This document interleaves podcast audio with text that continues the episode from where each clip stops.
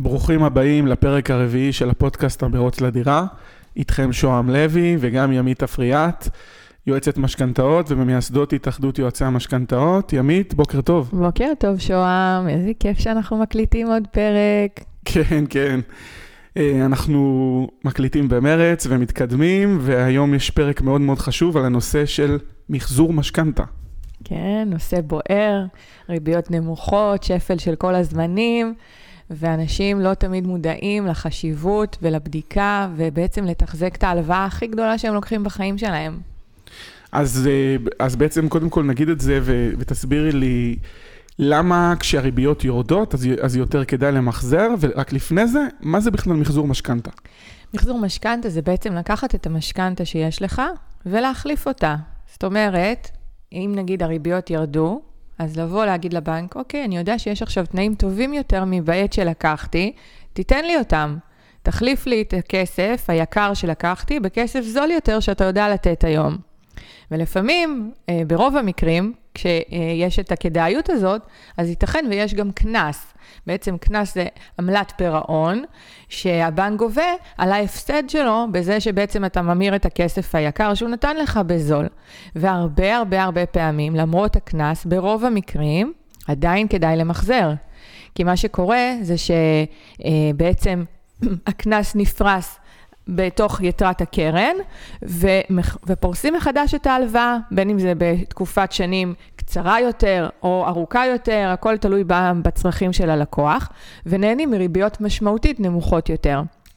וחלק מהבדיקה של הכדאיות זה בעצם לשקלל את הקנס, לפרוס מחדש את הכל, ולראות שעדיין יש אה, חיסכון מאוד מאוד גדול, שהוא צריך להיות של עשרות אלפי שקלים. במינימום שוהם, אני יכולה להגיד לך 30, 40, 50 אלף שקל בשביל שאני אגיד ללקוח ששווה לו להיכנס לתהליך, בטח איתי, עם השכר טרחה שגם מגולם בתוך החיסכון, אה, אז אה, צריך לבחון טוב טוב אם כדאי לעשות. אני גם יכולה להגיד לך שהרבה פעמים, כשאני רואה חיסכון שהוא לא כזה גדול, אז אני אצייד את הלקוח בטיפו 2, אני אומר לו, תקשיב, אין חיסכון כל כך משמעותי בשביל שאני אכנס לתמונה. אבל כן, יש חיסכון של 20-30 אלף שקל, שזה גם כסף, אתה מסכים איתי? בטח, זה... לכל אחד זה כסף שהוא יקר. בוודאי, אז כן. אני אצייד אותו, אני אגיד לו, תלך לבנק, תבקש 1, 2, 3, ותנסה, כאילו, רוב הסיכויים שהוא יקבל את זה. וככה הוא חוסך לעצמו כמה, אתה יודע, אלפים. יפה, אז קודם כל זה מאוד יפה מצידך גם שאת, אה, אה, שאת עוזרת לאנשים במקרים שהם אה, גבוליים. ימית, תגידי, למי כדאי בעצם למחזר משכנתה? תראה, בעיקרון, יש תקופות, ב, בוא נגיד בעשור האחרון, שכל מי שלקח משכנתה כדאי לו לבדוק טוב, טוב, טוב, וכשאני אומרת טוב, טוב, זה לפני שבוע לבדוק את המשכנתה שלו. אה, בוא נגיד בין השנים 2016 אה, ל-2019 הייתה עליית ריביות, שעכשיו ב-2020 אנחנו רואים ירידה משמעותית. זאת אומרת, כל האנשים שלקחו משכנתה לפני כן, ממליצה להם מאוד לבקש את הדוח יתרות שלהם מהבנק, או אפילו היום זה נגיש ברוב האתרים של הבנקים. אה, ועדיף לפנות ליועץ, כי גם רוב האנשים לא יודעים לקרוא את הדוח הזה. הם לא יודעים להבין את המסלול, את הריבית, את התקופה שנותרה, אם יש עמלות פירעון, אז פשוט כדאי לפנות ליועץ. רוב היועצים גם לא גובים כסף עבור הבדיקה, וזו בדיקה שאורכת זמן. רק להזין את הנתונים במערכת יכול לקחת uh, חצי שעה, ובטח הידע המקצועי שלנו, שאנחנו רגע באים ואומרים לך אם כדאי או לא כדאי, אז עצם העובדה שהמון יועצים עושים את זה ללא עלות, זה פשוט עוול לא לנצל את הדבר הזה עבור עצמם. וגם לפני כן, בוא נגיד, אה, היה גם ב-2015, גם הייתה ריביות, היו ריביות ממש נמוכות, אבל אני לא אומרת שמי שלקח ב-2015 שלא יבדוק, ממש לא, כי גם יכול להיות שהוא לא נעזר ביועץ ובחר מסלולים שלא בהכרח מתאימים לו, גם יכול להיות שהמצב המשפחתי שלו השתנה. מחזור משכנתה שוהם זה לא רק שהריביות יורדות. מחזור משכנתה רלוונטי גם לצורך העניין, אם לקחת את המשכנתה, הייתם זוג צעיר, סטאז'רים, סטודנטים, החלטתם שמתאים לכם להחזיר 3,000 שקל בחודש. כעבור כמה שנים, 3, 4, 5 שנים, התברגתם בהייטק, ברפואה, בתחומים שלמדתם, ואתם מרוויחים הרבה יותר כסף, ההכנסות שלכם משמעותית עלו. היום ה-3,000 שקל האלה כבר לא בהכרח מתאימים. היום אתם יכולים להחזיר 5,000 שקל. מה המשמעות של 5,000 שקל בפריסה מחודשת? קיצור תקופה, ריביות טובות יותר, חיסכון של מאות אלפי שקלים, שוהם. ולכן זה לא רק שהריביות משתנות, זה גם שהמצב הסוציו-אקונומי משתנה, ויכול להיות גם לרעה. לצערנו. יכול להיות סיטואציה שבה התחייבת להחזר של 5,000, שינית את, את, את, התעסוקה שלך, אולי אפילו עשית שינוי uh, מבחינת... Uh, Uh, החלטת להוריד הילוך, וזה בסדר, וזה זכותך, לעשות שינוי באורח החיים ולעבוד פחות קשה, ולשם בפועל יוצא אתה מרוויח פחות כסף, אז ה-5,000 כבר לא מתאים, אתה רוצה להחזיר 3.5, סתם דוגמה. אז גם פה, אפשר לבצע מחזור משכנתה, להתאים מחדש את התנאי ההלוואה לצרכים שלך ולמשפחה ולייעל אותם. בעצם לפרוס את זה מחדש, איך שנוח לך, ושלא יכביד עליך בדיוק. התקציב. וכמובן שזה רלוונטי גם. ושחלילה לא תגיע למצב שאתה נחנק, ואז אתה מסתבך בהלוואות אחרות או הלוואות משלימות, נכון? נכון מאוד. אמ, אז בעצם איזה, איזה עלויות נלוות יש במחזור משכנתה בכלל? כשאתה ממחזר בבנק הנוכחי, אז בדרך כלל יהיה, תהיה עלות רק של איזושהי פתיחת תיק. זה גם משתנה בין הבנקים, זה, משת... זה עלות של בין 500 שקלים לכרבע אחוז מסך ההלוואה. אמ, לפעמים אה, צריך לעדכן ביטוחים, לפעמים צריך לבצע איזשהו עדכון בטאבו, תלוי במצב הרישומי. אבל ברוב המקרים, כשזה מחזור פנימי, זה תהליך אה, מהיר וזול מאוד. וכשזה מחזור חיצוני, כשאתה בעצם מעביר את המשכנתה מבנק אחד לבנק אחר, שזה משהו שאפשרי גם לעשות כמובן. זה, זה בעצם מגדיל את היכולת מיקוח שלי? כן, בשביל זה לעשות את זה. בהחלט. כי לפעמים הבנק שלי לא נותן לי את התנאים נכון. מאוד. בבנק שלך אין לו כל כך אינטרס אה, לבוא ולתת לך את התנאים הכי טובים שנמצאים בשוק. הוא יודע שזה בירוקרטיה לעבור בנק, והוא, לא, והוא יוצא מנקודת הנחה שהלקוח לא ירצה עכשיו לעבור את כל התהליך המייגע הזה. כי זה כן תהליך קצת מייגע, בעיקר אם אתה עושה אותו ללא אה, ליווי מקצועי. אוקיי, במחזור לבנק אחר, העלויות הן יותר גבוהות, לא? כן, במחזור לבנק אחר בעצם יהיה לך עמלה של אה, שמאי, אתה צריך לעשות שמאות לנכס מחדש, יהיה כל מיני אגרות, אה, רישומים מחדש, אולי תצטרך להיעזר בעורך דין לבצע את הרישום, אז זה עוד כמה מאות שקלים. אה, פתיחת תיק רגילה, 0.25% מסך ההלוואה, לפני מיקוח כזה או אחר על העמלה הזאת. אז כן, אבל עוד פעם, שם, כשאנחנו מסתכלים על איזשהו אה, תמיל חדש שחוסך לך 100 אלף שקל, 200 אלף שקל אל מול המצב הקיים, אז כל העלויות האלה, אתה מסכים איתי שהן כבר בטלות ב-60?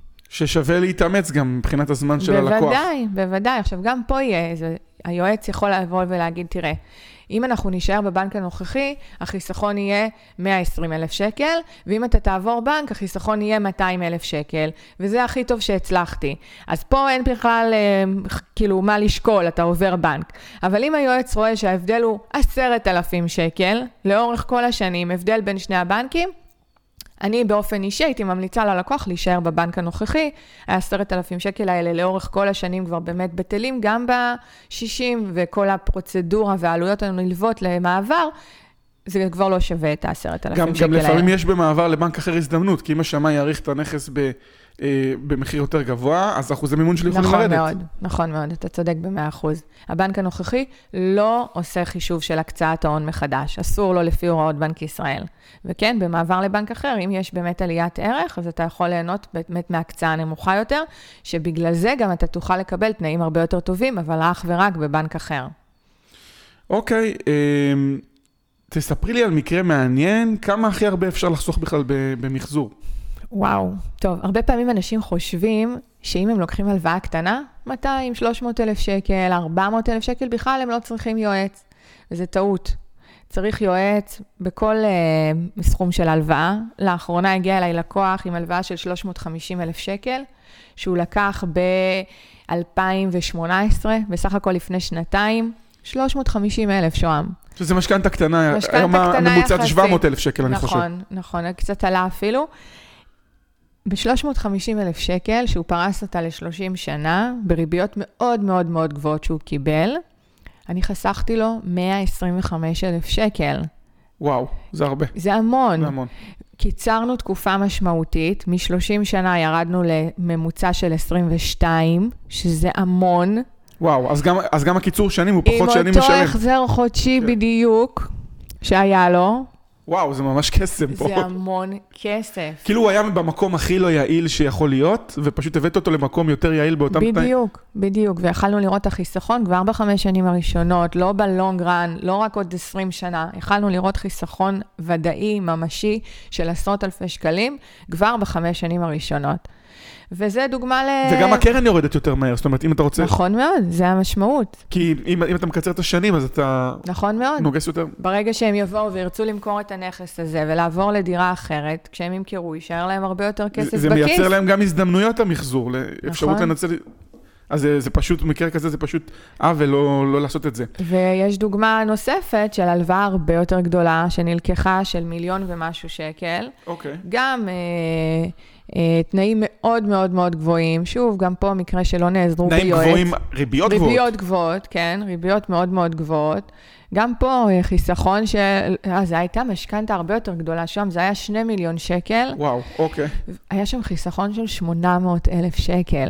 800 אלף שקל חיסכון בתשלומי ריבית והצמדה. וואו, אז, אז אה, עוד איזה עניין, הרבה פעמים אנשים לוקחים אה, מסלולים צמודים והם לפעמים, הם לא תמיד המסלולים האופטימליים, ו- ואז הם חשופים למדד. אז אה, ל- ל- לאנשים כאלה כדאי יותר לבדוק את המשכנתה? אני ממליצה לכולם לבדוק את המשכנתה. שוב, הפערי ידע ומה שהלקוחות מחזיקים אצלם, מאוד מאוד נמוך, בסדר? הם לא, הם לא מבינים כל כך את המשמעויות. עוד פעם, אני אומרת, גם, אתה יודע מה? אפילו אנשים שלקחו יועץ, כמה אתה זוכר כבר מה היועץ הסביר לך? once חתמת, שכחת מזה.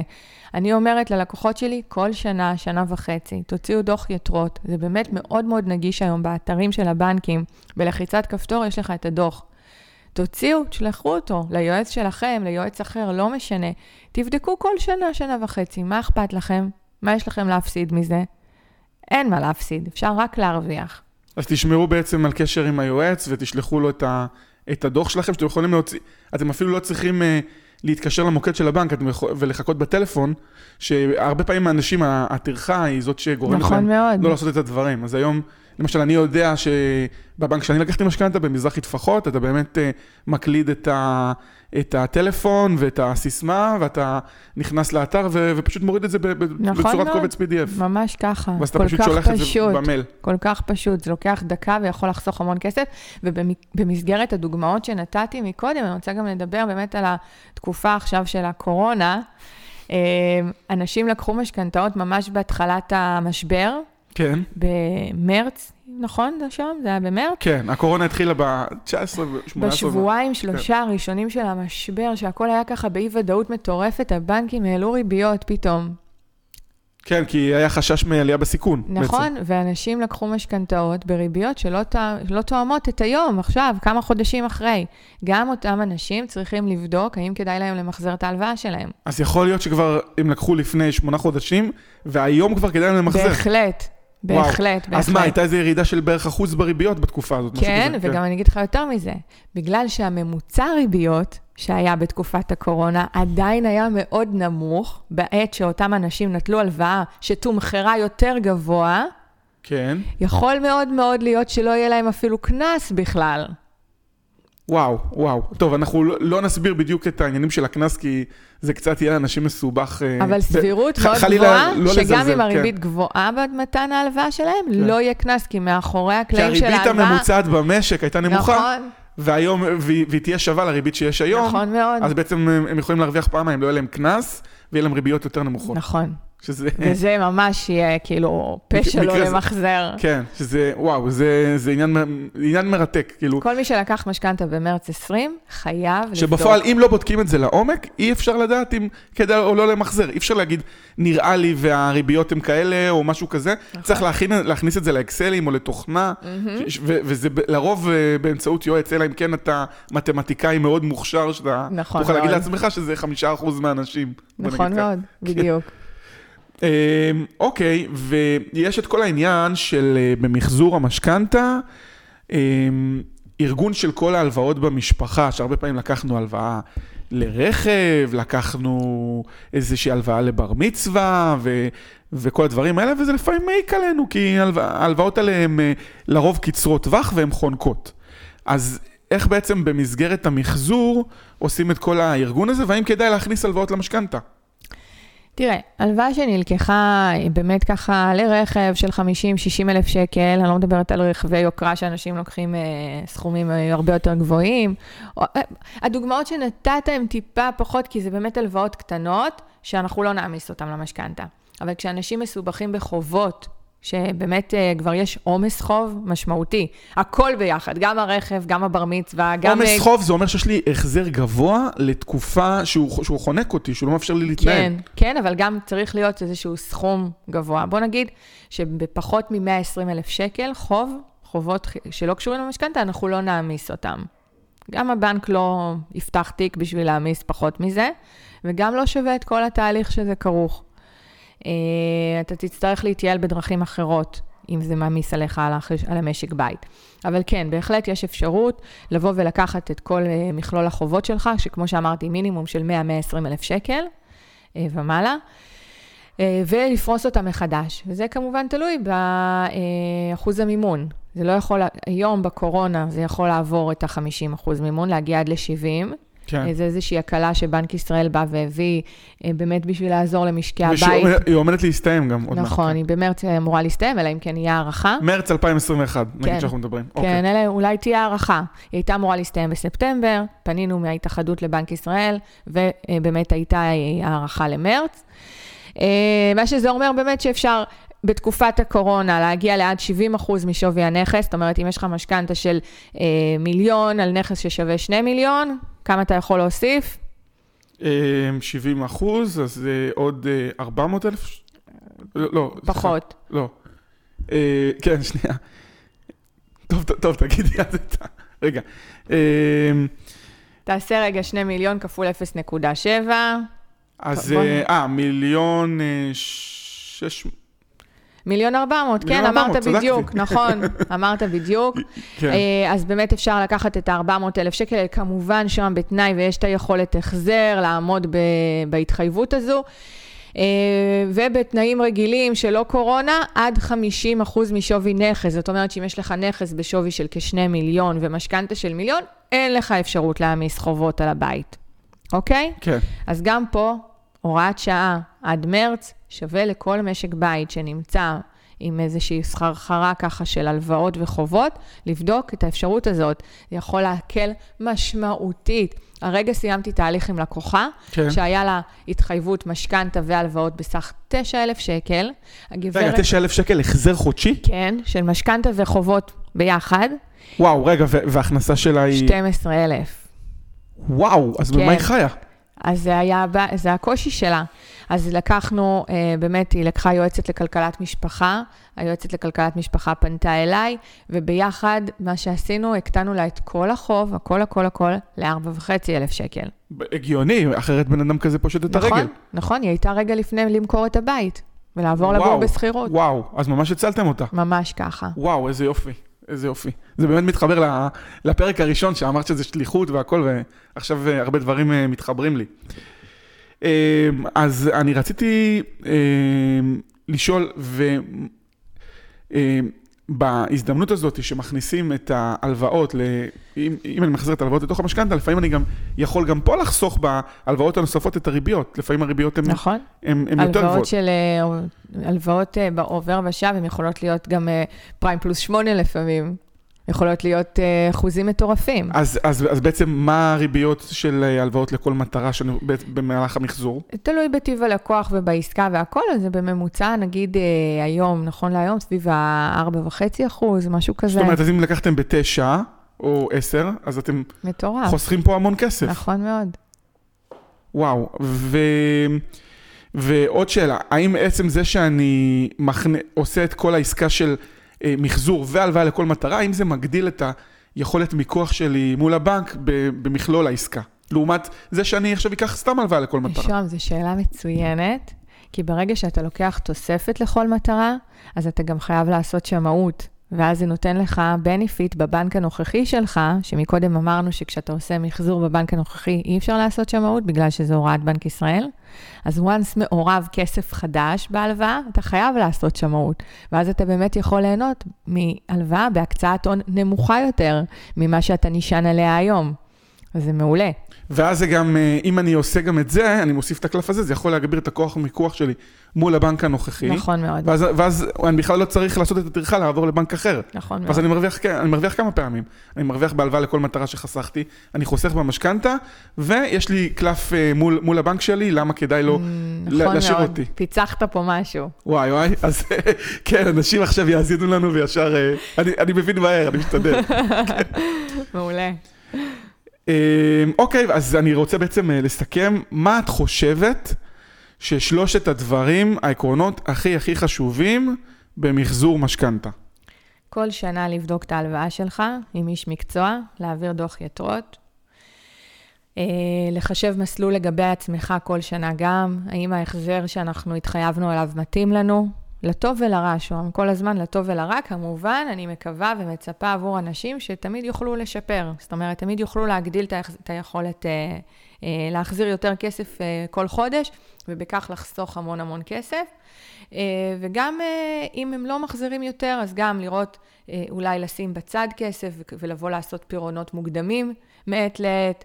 אה, ז- זאת אומרת, דיברנו על לארגן עוד הלוואות חדשות.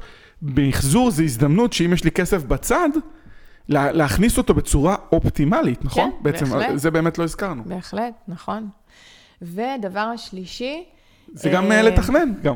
כל הזמן אנחנו חוזרים על זה, זה כאילו המנטרה שלנו בכל כן, אבל, הפודקאסטים. אבל אם מישהו מתחיל נגיד מה, נכון. מהפרק הזה, אז שיהיה לו בעצם לתכנן, כל הזמן, כל הזמן לתכנן מה אתם הולכים לעשות קדימה, מה התוכניות שלכם. שם, לראות משכנתה כמו תיק השקעות. אם אתה... תיק השקעות הפוך, כאילו, זה לא לא מהצד של השקעה, אלא מהצד של החוב. גם, כן. וגם, גם, להגיד, אוקיי, אם יש לי כסף פנוי, מה אני עושה איתו? האם כדאי לי עכשיו לפרוע איתו, או כדאי לי להשקיע אותו במקום אחר? כל הזמן עלות מול תועלת. אם יש לך ריביות של 5% בהלוואה, אז אולי כדאי יהיה לך לפרוע. אבל אם יש לך ריביות של 2% בהלוואה, ואתה יכול לקחת כסף פנוי, לשים אותו בהשקעה שתניב לך 5%, אז כל הזמן לבחון את האפשרויות. ממש להחזיק את זה כמו תיק השקעות. לא שגר ושכח. משכנתה זה לא שגר ושכח, והרבה פעמים אנשים מתנהלים ככה. יש כאלה שבאים אליי, לקחתי משכנתה לפני עשר שנים ואני עדיין חייב את אותו סכום שלוויתי. תקלה.